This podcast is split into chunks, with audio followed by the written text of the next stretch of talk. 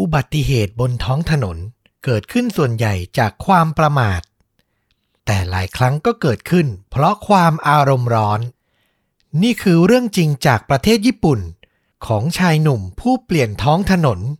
ให้กลายเป็นสังเวียนเดือด ที่นำมาสู่ผลลัพธ์ที่ใครก็ยากจะลืมเลือน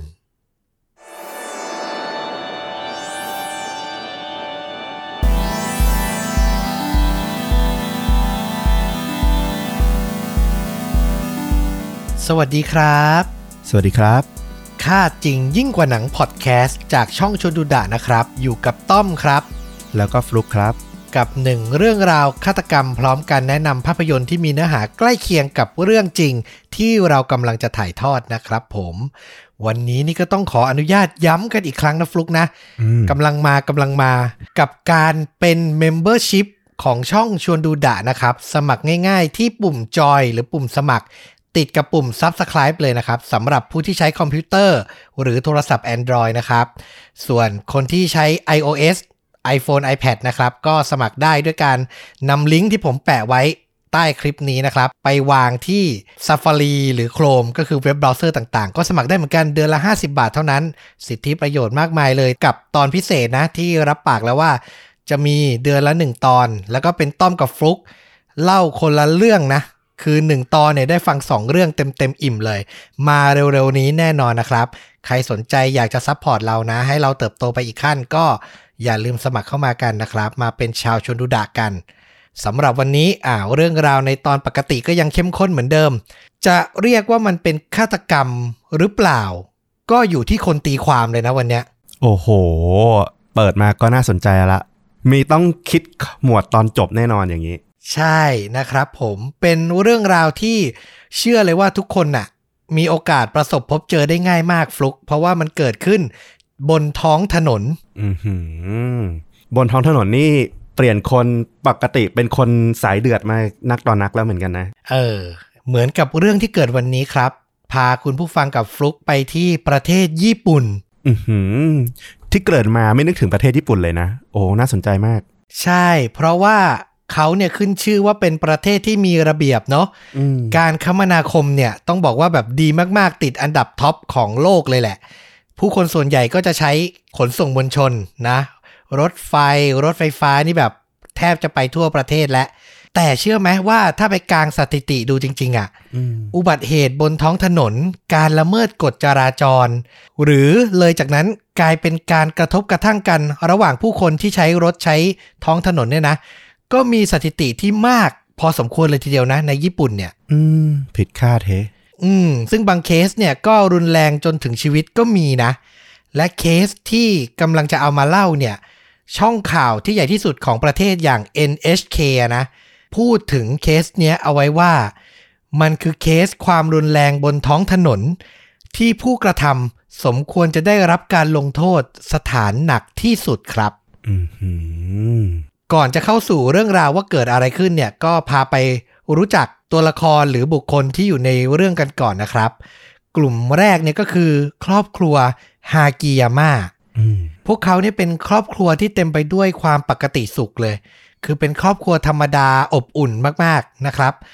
ประกอบไปด้วยคุณพ่อชื่อว่าคุณโยชิฮิสะ ส่วนคุณแม่เนี่ยชื่อว่าคุณยูกะอืมทั้งคู่เนี่ยมีลูกสาวอีก2คน วัย 15 และ 11 ปีนะครับ ตัวหัวหน้าครอบครัวอย่างคุณโยชิฮิสะเนี่ย เขาเป็นลูกคนสุดท้อง ในจำนวนพี่น้องชายล้วน 3 คน และตัวเขาเนี่ยก็มีความสนิทสนมกับพ่อแม่เป็นอย่างมากนะอืมแม้จะแต่งงานมีครอบครัวของตัวเองแล้วเนี่ย ก็ยังปลูกบ้านอยู่ใกล้ ๆ บ้านพ่อกับแม่ บางครั้งนะ เขาบอกกันว่า แถวบ้านเขาเนี่ยอาจจะแบบไม่มีที่จอดที่จอดเต็มอย่างเนี้ย เขาอะก็มาจอดรถที่บ้านพ่อแม่ แล้วก็เดินกลับบ้านอะอืมคืออยู่ใกล้กันมาก ขนาดนั้นเลยนะครับ ใกล้ชิดกันจริง ๆ อาชีพของคุณโยชิฮิสะเนี่ยก็คือ เปิดอู่ซ่อมรถ เป็นที่รู้กันดีนะว่าชาวญี่ปุ่นน่ะ เป็นคนที่จริงจังกับงานมากเนาะใช่ คุณโยชิฮิสะเนี่ยก็เช่นกัน ก็คือทำงานแบบหามรุ่งหามค่ำเลยแหละ แต่อย่างไรก็ตามเขาก็ยังหาเวลานะ ที่จะมาพูดคุยใกล้ชิดกับลูกสาวทั้งสอง รวมถึงยังทำอาหารกลางวัน ให้ลูกไปรับประทานที่โรงเรียนทุกวันอีกด้วยอืมเห็นภาพความเป็น Family Man เลยเนาะใกล้ชิดกับทั้งพ่อแม่แล้วก็ลูกสาว รวมถึงภรรยาเป็นอย่างมากนะครับ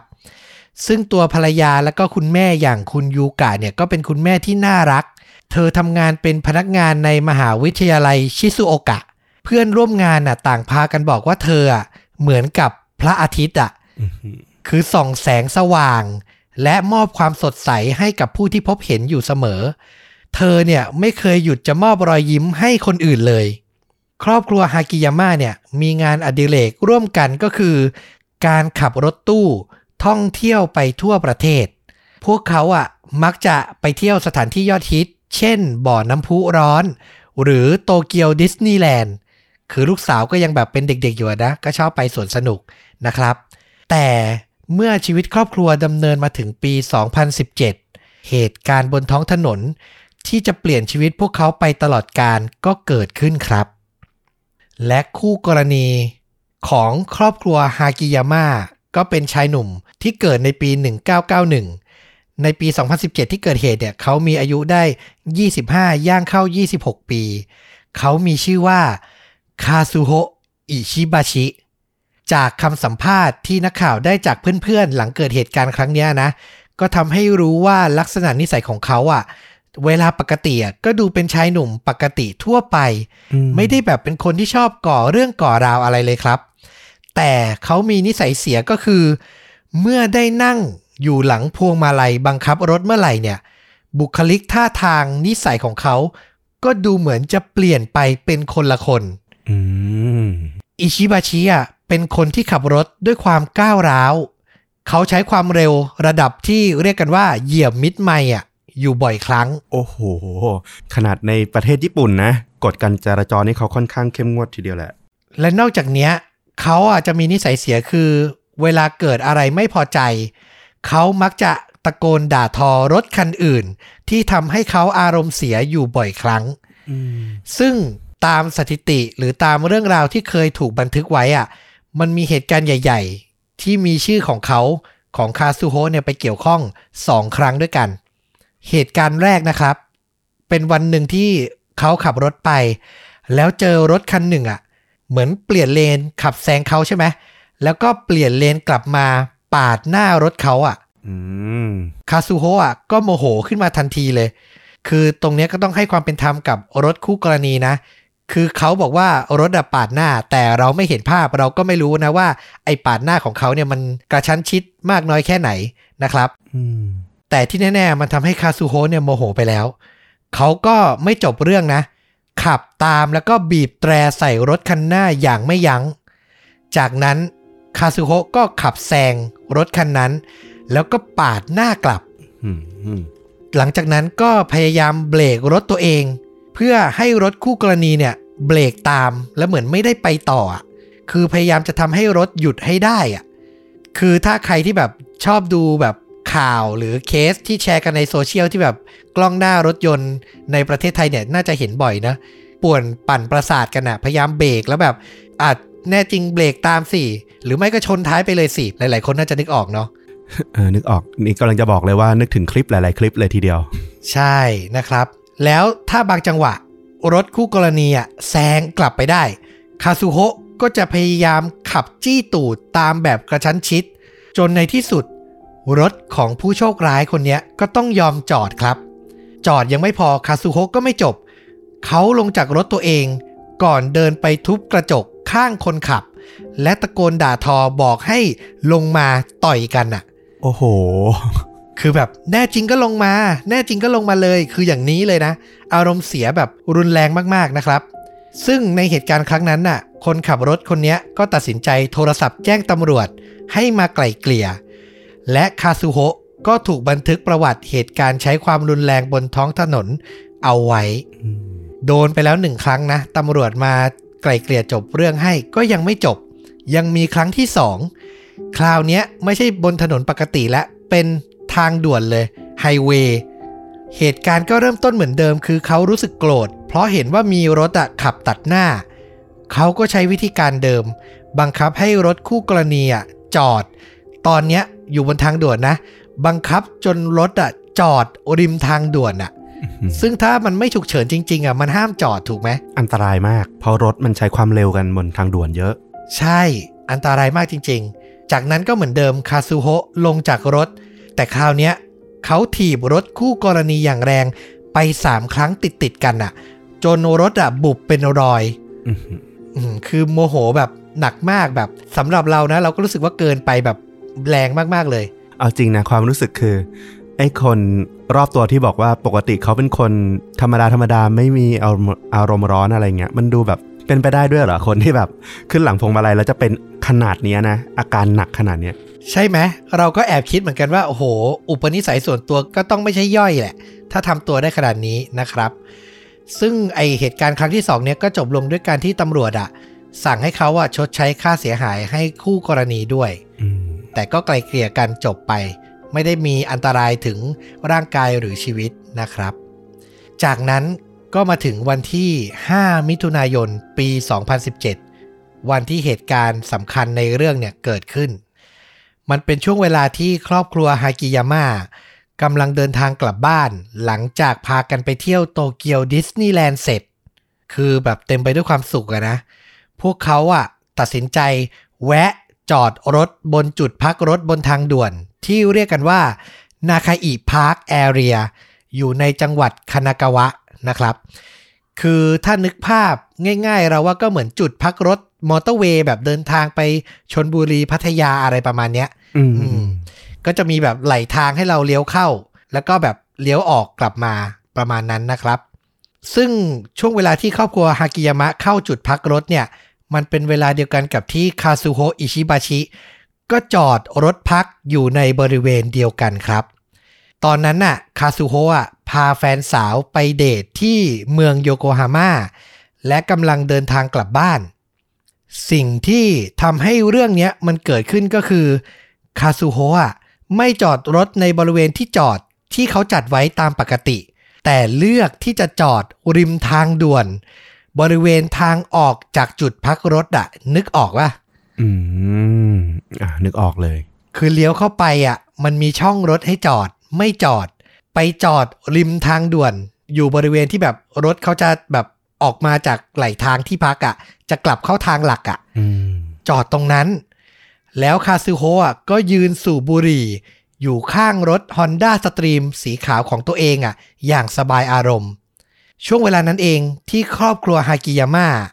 นั่งมาในรถตู้โตโยต้าแวกอนสีขาวอืมภรรยาอย่างยูกะอะเป็นคนขับนะ ส่วนโยชิฮิสะผู้เป็นสามีอะนั่งอยู่ด้านหลังในตอนผู้โดยสารนะนะกับลูกๆ ก็ต้องบอกว่ายูกะก็ต้องใช้ความพยายามในการกลับเข้าสู่ถนนหลักอะก็คือลำบากนึกออกไหมเพราะว่ามันโดนปิดทางอยู่อะอืมหลังพยายามขับแทรกเลนออกมา เพื่อกลับเข้าสู่ถนนอย่างยากลำบากนะ ผู้เป็นสามีอย่างโยชิฮิสะก็คงอารมณ์เสียนิดนึงแหละ เขาก็เลยเปิดกระจก แล้วบอกกับคาซูโฮะที่ยืนสูบบุหรี่อยู่ว่า ตรงเนี้ยมันเป็นที่ห้ามจอดนะ คุณน่ะกำลังจอดขวางรถคนอื่น รีบย้ายรถของคุณซะ อืม นี่คือสิ่งที่โยชิฮิสะบอกนะ พูดจบรถตู้โตโยต้าแวกอนของครอบครัวฮากิยาม่าเนี่ยก็ขับออกไป โดยไม่รู้เลยว่านั่นคือจุดเริ่มต้นของโศกนาฏกรรมร้ายที่ไม่มีใครคาดคิดครับอืมอย่างที่เล่าไปเลย แน่นอนเหตุการณ์เนี้ยทำให้คาซูโฮะเต็มไปด้วยอารมณ์โมโหถึงขีดสุด เขาทิ้งบุหรี่ แล้วรีบเปิดประตูก้าวเข้าไปในรถ แล้วขับตามรถตู้ของครอบครัวฮากิยาม่าไปอย่างรวดเร็วอืมอย่าลืมนะว่านี่คือบนทางด่วนนะ ขับเฉยๆอะก็ต้องระวังมากๆอยู่แล้ว มันอันตรายทุกวินาทีอยู่แล้วนะ เพราะทุกคนใช้ความเร็วมากๆนะครับ แต่ด้วยความฟิลขาดของคาซูโฮะอะ เขาก็ตัดสินใจไม่ได้ตัดสินใจด้วย เราว่าแทบไม่ได้ใช้สติเลย ขับรถปาดหน้ารถตู้ของครอบครัวฮากิยาม่าก่อนจะบีบแตรเสียงดังสนั่นเลยนะอืมแล้วก็พยายามเบรกเพื่อหวังให้ครอบครัวฮากิยาม่าเนี่ยหยุดรถ ฝั่งของยูกะกับโยชิฮิสะเมื่อเห็นว่าเจ้าของรถที่มาปาดหน้า ก็คือชายหนุ่มที่เจอที่จุดพักรถเมื่อกี้ทั้งครอบครัวก็ตกอยู่ในความหวาดกลัวนะ คือนึกภาพนะ พ่อแม่มีลูกอายุ 15 กับ 11 ขับรถตู้มาไม่ได้ใช้ความเร็วอะไรอะ่ะอืมเจอคนนิสัยอย่างเงี้ยมาแบบหาเรื่องอะ่ะ โอ้โห ความหวาดกลัวมันก็ขึ้นมาเลยนะ เราจะเป็นอันตรายไหม ลูกเราจะอันตรายไหมนะครับ ภรรยาอย่างยูกะอะซึ่งขับอยู่เนี่ยก็พยายามจะเปลี่ยนเลน ตีรถออกขวาสุด เพื่อขับแซงหนีสำหรับใครที่ไม่รู้ก็คือญี่ปุ่นเนี่ยขับรถเหมือนประเทศเราเลยนะ พวงมาลัยอยู่ขวามือขับรถชิดซ้ายนะ ถ้าขับช้าจะแซงก็ออกขวาเนาะอืมแต่ทุกครั้งที่ยูกะพยายามเปลี่ยนเลนออกขวาสุดเพื่อแซงหนีอะคาซูโฮะก็จะเหยียบมิดไมล์ตามนิสัยเขาเลย แล้วก็แซงกลับทุกครั้งอืมนอกจากเนี้ยยังเปิดกระจกตะโกนด่าทอ และสั่งให้ครอบครัวฮากิยาม่าหยุดรถ เหตุการณ์กระทบกระทั่งกันระหว่างรถสองคันน่ะดำเนินไปเป็นระยะทางกว่า 1.5 กิโลเมตรฟลุก โลครึ่งอะอืมไล่บี้กันไปอย่างเงี้ย จนในที่สุดอะครอบครัวฮากิยามะก็รู้สึกว่าแบบมันอันตรายมากและ มันไม่จบแน่ๆ ก็เลยตัดสินใจหยุดรถครับ โดยที่มีรถของคาซูโฮะจอดขวางอยู่ด้านหน้า กลางทางด่วนแบบนั้นเลย โอ้โห คือคาซูโฮะก็คืออยู่ข้างหน้าอยู่แล้ว แล้วก็แบบพยายามจะเบรกให้หยุดเบรกให้หยุดจนสุดท้ายอะ ครอบครัวฮากิยามะก็ตัดสินใจหยุดกลางทางด่วนเลยนะ อันตรายมากๆนะครับ เหตุการณ์ต่อจากนั้นน่ะก็เป็นไปอย่างที่คาซูโฮะเคยเป็นมาเลย คือเขาอะลงจากรถตัวเอง แล้วเดินมาที่รถตู้ และตะโกนชี้หน้าให้โยชิฮิสะอะลงมาต่อยกับเขาอืมซึ่งในตอนนั้นต้องบอกว่าโยชิฮิสะผู้เป็นพ่ออะไม่ได้อารมณ์ร้อนตามเลยนะ เขาว่าเป็นห่วงทั้งลูกทั้งภรรยา และพยายามจะทำให้เหตุการณ์อะสงบลง เขาเปิดกระจกกล่าวขอโทษคาซูโฮะ และขอให้ทุกอย่างอะจบลงตรงนี้ คือตัวเองไม่ได้ผิดอะไรเลยนะ แค่กล่าวตักเตือนกันนะครับ อืม แต่ขอโทษและอยากให้เรื่องจบ ซึ่งมันไม่ได้ผลครับ ในที่สุดคาซูโฮะก็ตัดสินใจเปิดประตูสไลด์ด้านข้างรถตู้อะ คือเปิดเลยนะ แล้วใช้มืออะกระชากคอเสื้อโยชิฮิสะพยายามดึงให้ลงจากรถมาอืมโดยที่ในตอนนั้นน่ะ แฟนสาวของคาซูโฮะก็ลงจากรถมาแล้วนะ แล้วก็พยายามมาห้าม และบอกให้คาซูโฮะได้สติ คือเธอมองเข้าไปในรถ และเห็นแล้วว่ามีเด็กสาวสองคนน่ะนั่งหวาดกลัวอยู่ ก็คือคงใช้คำพูดประมาณว่าแบบ พอแค่นี้เถอะมีเด็กอยู่ด้วยนะ มีเด็กอยู่ในรถประมาณเนี้ยอืมแต่คาซูโฮะก็ไม่มีท่าทีที่จะหยุดคือพยายามกระชากคอเสื้อ ให้โยชิฮิสะลงมาอยู่อย่างนั้น ถึงตรงนั้นน่ะยูกะผู้เป็นภรรยาและคนขับอะ ก็ตัดสินใจเปิดประตู ฝั่งคนขับของตัวเองนะ ก็ลงมาจากรถเช่นกันน่ะ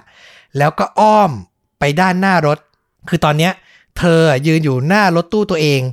ส่วนคาซูโฮะกับแฟนอะก็ยืนอยู่ข้างรถตู้เลย ประตูเปิดอยู่ ตัวโยชิฮิสะก็กึ่งๆ จะออกไม่ออกจากรถกำลังยื้อยุดกันอยู่ ส่วนลูกสาวทั้งสองอะก็อยู่ในรถ อ่า ทุกคนน่าจะนึกออกนะครับว่าตำแหน่งของแต่ละคนเป็นอย่างไร อืมแล้วอย่างที่บอกคือ รถทั้งสองคันน่ะ มันจอดอยู่บนทางด่วน แต่ไม่ใช่ทางด่วนธรรมดาฟลุก แต่เป็นเลนขวาสุดของทางด่วนอีกด้วย อันตรายมากเลยนะอืมเราเล่ามาลงดีเทลมันอาจจะดูว่าใช้เวลาสักพัก แต่จริง ๆ อะ ถ้าดูเหตุการณ์จริง ๆ อะ มันไม่นานเลยนะ จอดปุ๊บ วิ่งลงมาเปิดประตูกระชากคอเสื้อคือมันแป๊บเดียวมากๆ และในระหว่างที่ทุกคนอยู่ในตำแหน่งตามที่เราบอกไปนั่นเอง ก็มีรถบรรทุกขนาดใหญ่ วิ่งโดยใช้ความเร็วสูง มาทางเลนขวาสุดนะอืมและพุ่งเข้าชนรถตู้ของครอบครัวโยชิฮิสะ อย่างรุนแรงครับ แรงแค่ไหน แรงขนาดทำให้รถตู้ กระเด็นไปชนรถของคาซูโฮะที่จอดอยู่ด้านหน้าอีกต่อหนึ่งอะ ความแรงขนาดเนี้ยทำให้ร่างของผู้เป็นสามีอย่างโยชิฮิสะอะที่กำลังยื้อยุดกันอยู่อะนะ พุ่งกระเด็นออกมาจากรถอืมส่วนผู้เป็นภรรยาอย่างยูกะ อย่างที่บอกคือเธออยู่ ระหว่างหน้ารถตู้ กับด้านหลังของรถคาซูโฮะเนอะเธอก็ถูกรถตู้อะอัดปะทะเข้าไปเต็มๆครับ ยูกะและโยชิฮิสะเสียชีวิตในที่เกิดเหตุ แทบจะทันที ส่วนคาซูโฮะกับแฟนสาวอะก็ได้รับบาดเจ็บค่อนข้างหนักนะ ต้องนำตัวส่งโรงพยาบาลทันทีเช่นกันอืมส่วนลูกสาวของครอบครัวฮากิยาม่าวัย 15 และ 11 ปีที่อยู่ในรถเนี่ย ยังโชคดีที่ได้รับบาดเจ็บเพียงเล็กน้อยเท่านั้นอืมแต่พวกเขาก็ต้องสูญเสียคุณพ่อและคุณแม่ไปพร้อมกันตลอดกาลครับ เนี่ย คือที่เราชวนตั้งคำถามว่าเนี่ยมันคือการฆาตกรรมไหมอะหลายๆ คนเชื่อว่าตอนนี้น่าจะวิเคราะห์ในใจแล้วล่ะ ลองฟังไปแล้วก็วิเคราะห์ไปพร้อมกันเรื่อย ๆ นะครับ หลังอุบัติเหตุเกิดขึ้นตำรวจก็เข้ามาสืบสวนเนาะมาสอบปากคำผู้ที่อยู่ในเหตุการณ์ คาซูโฮะกลับให้การไปคนละทางกับเรื่องจริงเลยครับ เขาบอกตำรวจว่ารถตู้ของครอบครัวฮากิยาม่า ขับมาชนท้ายรถของเขาทำให้เขาอะต้องหยุดรถกลางคันกลางทางด่วนอะคือให้การในชั้นต้นไปอย่างนั้นอะอื้อหือแน่นอนว่าพอตำรวจอะไปพูดคุยสอบปากคำกับลูกสาวทั้งสอง เรื่องก็พลิกกลับเป็นอีกแบบหนึง่งแต่เรื่องราวทั้งหมดอะมันมีข้อเท็จจริงที่ว่า รถของคาซูโฮะอะระหว่างที่เกิดเหตุอะมันจอดอยู่ไง นี่คือข้อเท็จจริง ทำให้ในเบื้องต้นเนี้ยตำรวจไม่สามารถตั้งข้อหาอะไรเขาได้ และสุดท้ายก็ต้องปล่อยตัวเขาไปครับอื้อหือ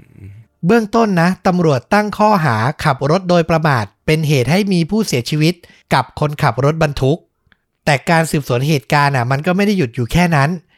ต่อมาตำรวจทำการสอบปากคำพยาน ก็คือผู้ที่ขับรถผ่านไปมาบนทางด่วนในเวลานั้นนะนะตำรวจญี่ปุ่นน่ะ ตามไปพูดคุยสอบสวนมากถึง 260 คน โอ้โห ทุ่มเทมาก ใช่เค้นหนักจะหาข้อเท็จจริงให้ได้มากๆ รวมถึงการขอดูกล้องหน้ารถทุกคัน อย่างละเอียดนะ คือไปสอบถามไม่พอดูกล้องหน้ารถ แล้วประติดประต่อเรื่องราวทั้งหมด ซึ่งการสอบสวนน่ะใช้เวลาถึง 4 เดือนเต็มๆ จนสรุปความจริงได้ว่า ผู้เริ่มต้นเหตุการณ์ทั้งหมดก็คือคาซูโฮะ อิชิบาชินั่นเองครับ สุดท้ายนะตำรวจก็ยกเลิกข้อหาที่แจ้งกับทางคนขับรถบรรทุกอืมอย่างไรก็ตาม ทางคนขับเขาก็ออกมาขอโทษและยืนยันว่าเขาอะไม่ทันเห็นจริง ๆ ว่ามีรถจอดอยู่ เขายอมรับว่าแม้มันจะเป็นเส้นทางที่เขาคุ้นเคยและใช้ประจำแต่ในเวลานั้นน่ะ เขาอาจจะมีความตั้งใจในการโฟกัสบนท้องถนนไม่มากพออืม และเสียใจมากๆ ที่การกระทำของเขาทำให้มีสมาชิกในครอบครัวหนึ่ง ต้องเสียชีวิตไปนะครับ แต่ก็แบบต้องเห็นใจเขาในส่วนหนึ่งนะ อาจจะไม่ทันมองก็จริงแต่รถมันจอดอยู่เลนขวาสุด ซึ่งเป็นเลนที่ใช้แซงอะ่ะอืมแล้วรถบรรทุกก็อาจจะแบบตีรถเปลี่ยนเลนขวาขึ้นมาเพื่อแบบจะแซงอะ่ะในระยะนั้นพอดีแล้วก็แบบมาเจอจอดอยู่พอดีจริง ๆ นะครับ คือพอไม่ได้อยู่ในเหตุการณ์อะตัดสินร้อยเปอร์เซ็นไม่ได้หรอกว่าใครที่ประมาทกันแน่ แต่มันไม่สมควรแน่นอนอะ ที่จะไปจอดกันอยู่ตรงนั้นถูกไหมอืม ใช่ ต่อมาตำรวจอะ ก็กลับมาตั้งข้อหาขับรถโดยประมาท จนทำให้ผู้อื่นถึงแก่ความตายกับคาซูโฮะเนาะและที่น่าตกใจคืออะไรรู้ปะอืม ระหว่าง4เดือนที่ตำรวจกำลังสืบสวนเหตุการณ์อยู่นั้น คาซูโฮะ ก็ยังไปก่อเหตุบนท้องถนนอีกครั้งหนึ่งครับอื้อหือเขาอยู่ในรถเช่านะ คือรถตัวเองอาจจะเสียหรือซ่อมอยู่หรือใช้งานไม่ได้แล้ว อันนี้ไม่ได้มีบอกไว้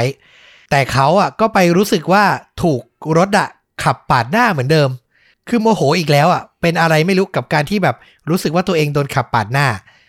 แล้วก็เหมือนเดิมเลย ก็คือไปขับปาดคืน รวมถึงเปิดกระจกตะโกนด่าทอคู่กรณี และที่หนักกว่านั้นนะคือในครั้งเนี้ย มีการขับรถขนาบข้างนะ และเอื้อมมือคาซูโฮะเนี่ยเอื้อมมือไปเปิดประตูฝั่งผู้โดยสาร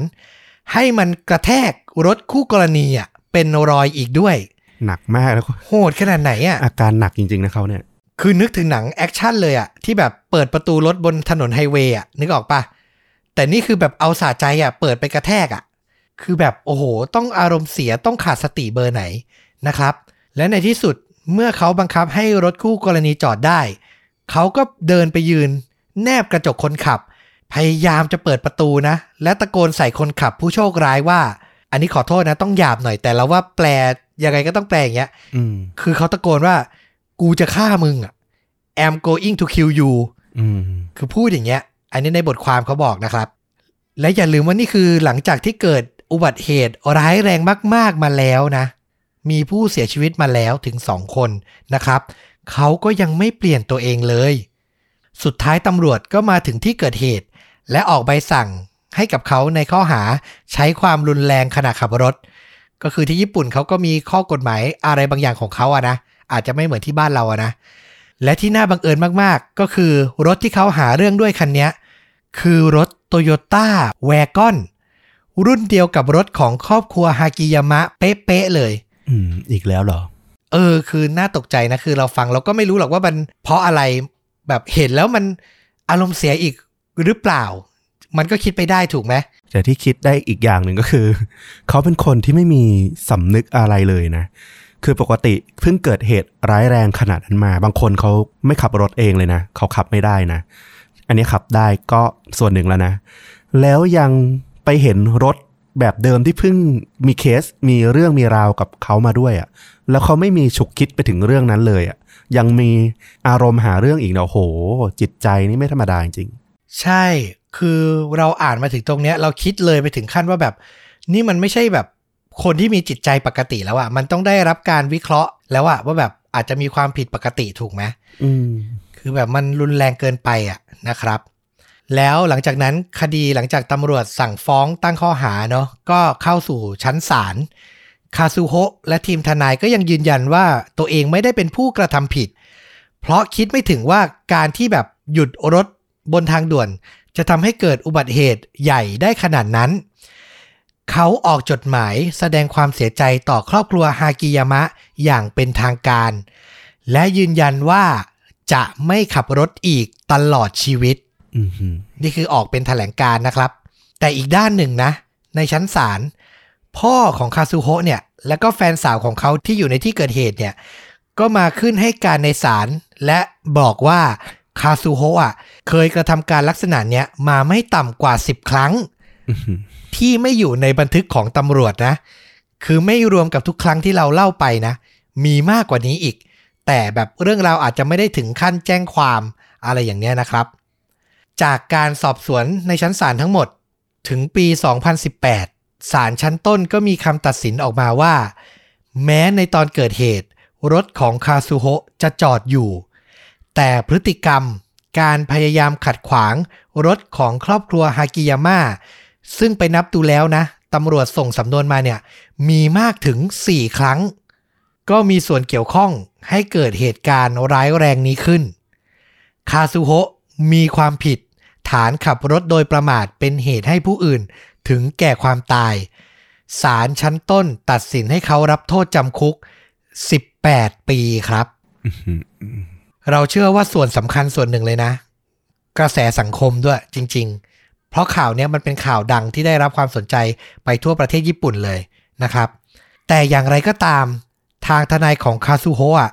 ยังคงยื่นอุทธรณ์ให้มีการพิจารณาคดีใหม่อีกครั้ง แล้วศาลสูงสุดอะก็มีคำสั่งรับฟัง และบอกให้พิจารณาคดีใหม่ด้วยนะอืม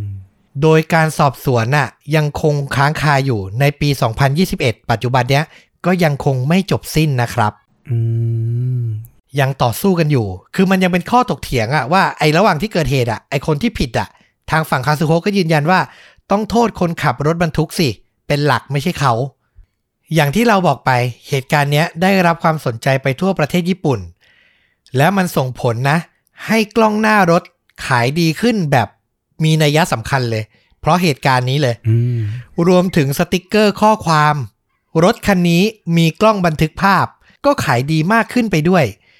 คือคนเริ่มกลัวว่าจะเกิดเหตุการณ์อย่างนี้กับตัวเองอะ่ะอืมแล้วก็แบบเออต้องติดกล้องแล้วก็ติดให้รู้นะว่าแบบ เอ้ย อย่าทำอะไรให้มันแบบ เกินกว่าเหตุนะ ถ้ามีเรื่องมีราวกัน รถฉันมีกล้องอยู่นะ ติดขนาดนั้นเลยนะครับ รวมถึงในปี 2020 ที่ผ่านมานะ ญี่ปุ่นก็ได้เพิ่มกฎหมาย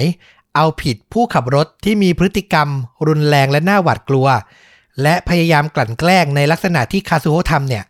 ต้องรับโทษนะ ปรับสูงสุดถึง 1 ล้านเยนอืมและจำคุกไม่เกิน 3 ปี คือออกมาเป็นกฎหมายใหม่เลยป้องกันเคสแบบเนี้ย โดยเฉพาะ นี่คือสิ่งที่เคสเนี้ยเป็นตัวอย่างให้เกิดการเปลี่ยนแปลงขึ้น ว่ากันถึงลูกๆของยูกะกับโยชิฮิสะนะครับ ปัจจุบันทั้งคู่ก็อยู่อาศัยกับคุณย่า ซึ่งตัวคุณย่าเนี่ยยังคงมุ่งมั่นจะสู้คดี เพื่อเอาผิดคาซุโฮะให้ถึงที่สุดนะ ผมขอปิดท้ายเรื่องราวด้วยคำที่เพื่อนสนิทของโยชิฮิสะและยูกะ กล่าวไว้อะไรทั้งคู่ ไว้อย่างน่าสะเทือนใจครับว่า พวกเขาจะไม่มีโอกาสได้เห็นพิธีเรียนจบของลูกสาว ไม่ได้เห็นงานแต่งงานของพวกเธอ หรือแม้กระทั่งไม่ได้เห็นหน้าหลานๆของพวกเขา มันช่างน่าเศร้ามากจริงๆ มันเป็นบทสรุปที่แบบไม่น่าจดจำเลยและเศร้ามากสำหรับเรานะครับ และส่งผลให้ความคิดของเรานะ ต่อเคสนี้นะอืมคือยังไงก็ตามอะ เราก็เห็นด้วยกับการเอาผิดคาซุโฮะจริง ๆ แต่โทษมันควรจะถึง 18 ปีไหม อันเนี้ยอาจจะต้องไปถกเถียงกันในดีเทล ซึ่งจากบทความเนี้ยเราก็รู้สึกว่าดีเทลมันไม่พอที่จะแบบตัดสินไปเลยว่า มันเป็นความผิดของเขามากหรือน้อยอย่างไร ทั้งการที่แบบรถจอดตรงนั้นเนี่ยระยะเวลาที่รถจอดและเกิดเหตุยื้อยุดฉุดกระชากทั้งหมดเนี่ยมันมากน้อยช้านานเพียงใด อันเนี้ยมันเกี่ยวข้องหมดเลย ซึ่งก็คงต้องไปว่ากันในศาลเนาะ เราก็ขออนุญาตแบบไม่ได้แบบตัดสิน แต่โดยส่วนตัวก็คือยังไงก็ต้องรับโทษ ยังไงก็ต้องถูกจำคุกสำหรับเรานะ แล้วฟลุกมองว่าไง เรามองว่าอย่างหนึ่งก่อนสำหรับเคสของครอบครัวฮากิยาม่าเนี่ย มันค่อนข้างต่างจากเคสอื่นๆของคาซุโฮะที่ผ่านมาหนึ่งคือกรณีที่ผ่านๆมาคือเขารู้สึกเขาเป็นคนถูกกระทำ มีคนผิดใส่เขาก็คือมีปาดหน้า มีทำอะไรขับไม่ดีใส่เขา แต่กรณีของคุณฮากิยาม่าคือคาซุโฮะผิดเต็มๆอะ แล้วเขาก็เตือนด้วยความปกตินึกออกไหมอืมคุณมีสิทธิ์อะไรไปไปโกรธเขาอะคือคุณจะไปใส่อารมณ์ร้อนอะไรใส่เขาอะคือถ้าเราเองเราจอดผิดที่อย่างเงี้ยโอ้ยมีคนมาบอกเราก็โอ้โทษครับโทษครับ ดีไม่ดีต้องแบบรีบย้ายทงย้ายที่อะไรว่ากันไปเลยอะแต่อันเนี้ยคือคุณเอาความคิดอะไรไปว่าคุณถูกอะ เออ อันนี้หนึ่งประเด็นนะ อย่างที่สองก็คือที่เราคิดก็คือ เรื่องของกรณีนี้เนี่ย เราว่ามันก็มีความผิดรวมๆกันหลาย ๆ จุดแหละ อย่างรถบรรทุกเองก็เหมือนกัน เราก็มองว่าถึงจะวิ่งอยู่เลนขวา แต่ก็อย่างที่บอกและว่า ถ้าเราเเรียนขับรถหรือว่าทำข้อสอบเอตอนทำใบขับขี่เงี้ยมันก็จะมีเรื่องของระยะ ที่สามารถกระทำการเพื่อเบรกหรืออะไร ให้สังเกตเห็นล่วงหน้าได้ทันอะไรเงี้ยเราว่าจริง ๆอะถ้าคนขับรถบรรทุก อันนี้เราไม่รู้เหมือนกันว่าเขาอยู่ในจังหวะแซงขึ้นมาแล้วแบบเพิ่งเห็นจริง ๆ หรือว่าอาจจะเม่ออยู่อะไรเงี้ยก็เป็นไปได้เหมือนกัน ก็ตอบยาก แต่ว่าสิ่งหนึ่งที่สามารถไปดูได้ แต่ว่าไม่มีข้อมูลในเรื่องที่เอามาพูดกันก็คือ รอยเบรกซึ่งมันจะเป็นจุดสำคัญนั่นแหละว่าเขาอะเริ่มเห็นรถที่จอดอยู่อะในระยะที่กระชั้นขนาดไหนแล้ว อันนี้นก็ต้องไปว่ากันไป เราว่าก็อาจจะมีส่วนที่ผิดอยู่นะ แต่ว่าอาจจะไม่ได้ผิดหนักถึงขนาดว่าต้องจำคุกหรืออะไรอย่างเงี้ยก็คงต้องว่ากันไปตามตามหลักฐานตามคดี แล้วก็เห็นด้วยว่าคุณคาซุโฮะยังไงก็ผิด ยังไงก็ต้องรับโทษอะ่ะ ส่วนเรื่องจำนวนปีอะ่ะเรามองว่าถ้าเคสของคุณฮากิยาม่าอย่างเดียวอะ่ะมันอาจไม่ถึง 18 ปี แต่ถ้ามันมีโจทย์ ร่วมกับหลาย ๆ คดีรวมไปหลายกระทงอะ่ะก็อาจจะถึงได้เหมือนกัน อยู่ที่ว่าอายการนั่นแหละที่จะไปรวบรวมโจทย์ รวมคดีกระทงมา เพื่อรวมเป็นคดีเดียวกันกับคุณฮัสุโฮเนี่ยหรือคดีต่อเนื่องกันไปเนี่ย ได้ขนาดไหน ก็เป็นอีกทางหนึ่งในการสู้คดีเหมือนกัน อืม ซึ่งเราเชื่อว่ามันต้องมีการใช้อะ เคสตัวอย่างที่ผ่านๆมามันแสดงให้เห็นพฤติกรรมของเขาที่มันแบบสามารถก่อเหตุอันตรายร้ายแรงได้มาก ๆเลย แล้วก็อีกอย่างที่น่าจะเป็นจุดที่สำคัญที่ทำให้ศาลเลือกตัดสินรุนรุนแรงก็คือสำนึกนั่นแหละ อย่างที่บอกว่าอยู่ในระหว่างที่มันเกิดคดีอยู่ยังไม่จบเลยเขายังไปไปก่อเรื่องอะ่ะ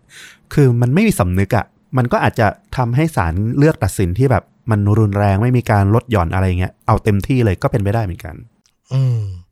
ต้องบอกว่าเหตุการณ์เนี้ยคือเล่าเรื่องราวฆาตกรรมมาเยอะนะ แต่พอฟังเหตุการณ์เนี้ย รู้สึกเลยว่าเรากับฟุกเนี่ยค่อนข้างมีอารมณ์โมโห พอสมควร คือจุดที่ทำให้โมโหคือเรื่องสำนึกนี่แหละเนอะคือแบบมันไม่มีแล้วมันทำให้ครอบครัวครอบครัวหนึ่งต้องสูญสลายไปเลยอะ่ะเออเศร้ามากจริง ๆ แล้วคิดว่าถ้ามันแบบเกิดกับครอบครัวตัวเองเนี่ยมันจะหนักหนาขนาดไหนอะ่ะแล้วมันจะเข้าใจมากๆเลยนะครับ ก็รอติดตามกันต่อไปว่าจะจบลงอย่างไร สำหรับภาพยนตร์นะ ที่อยากจะแนะนำคือไม่ต้องคิดเยอะเลยอะ่ะ น่าจะเคยพูดถึงบ้างแล้ว แต่ยังไงก็ต้องเชียร์อีกก็คือเรื่อง Unhinged อืมภาพยนตร์ในปี 2020นำแสดงโดยเฮียรัสเซลโครเจ้าของรางวัลออสการ์นะครับ หลายๆ คนน่าจะเคยชมแหละ ที่เรื่องย่อก็คือสุภาพสตรีคนหนึ่งไปบีบแตร ไล่เฮียรัสเซลโครนะ ใช้ถนนอยู่ด้วยกันนี่แหละ แล้วสุดท้ายอะก็ไม่รู้ตัวไงว่าเขาอะ เป็นชายโรคจิตที่แบบว่า พอเจอบีบแต่ไล่อะแล้วไม่พอใจ สุดท้ายเรื่องราวมาเลยเถิดบานปลาย ไปจนถึงขั้นจะเอาชีวิตกันอะอืมติดตามไปจนถึงที่บ้านถึงไหนถึงกันคือแบบกลายเป็นหนัง thriller ที่แบบเขย่าขวัญมาก ๆ จากจุดเริ่มต้นแค่บีบแตรเท่านั้นเองอืมนะครับ อันเนี้ยคือเราว่าตรงเลย คือการเจอคนที่มันไม่ปกติขาดสติบนท้องถนนน่ะ ภาพยนตร์เรื่องเนี้ยถ่ายทอดมาแบบโอ้โห น่ากลัว ถึงอกถึงใจมากไม่กล้าอารมณ์ร้อนกันบนถนนเลยทีเดียว เราแนะนำอีกเรื่องได้ไหม อันนี้เป็นเรื่องที่ชอบมานานละ แล้วก็มันก็มีมุมที่ชวนให้นึกถึงเวลาขับรถเสมอเหมือนกัน นั่นก็คือเรื่อง Changing Lane เนาะหนังปี 2002 นานแล้วเหมือนกัน ถ้านึกภาพออกก็คือเบนเอฟเฟกกับสมัยแอลแจ็กสันๆอืมแสดงเป็นคู่ปรับกัน เขาก็เกิดอุบัติเหตุ รถเฉียวชนกันบนถนนนี่แหละ แล้วก็บานปลายกลายเป็นแบบเรื่องบาดหมาง หลังจากนั้นเลยก็คือแบบเออหาเรื่องใส่กันเรื่อยๆ จนแบบเรื่องบานปลายขึ้นเรื่อย ๆ จากน้ำพึ่งหยดเดียวบนถนนแค่นั้นเอง ซึ่งมันก็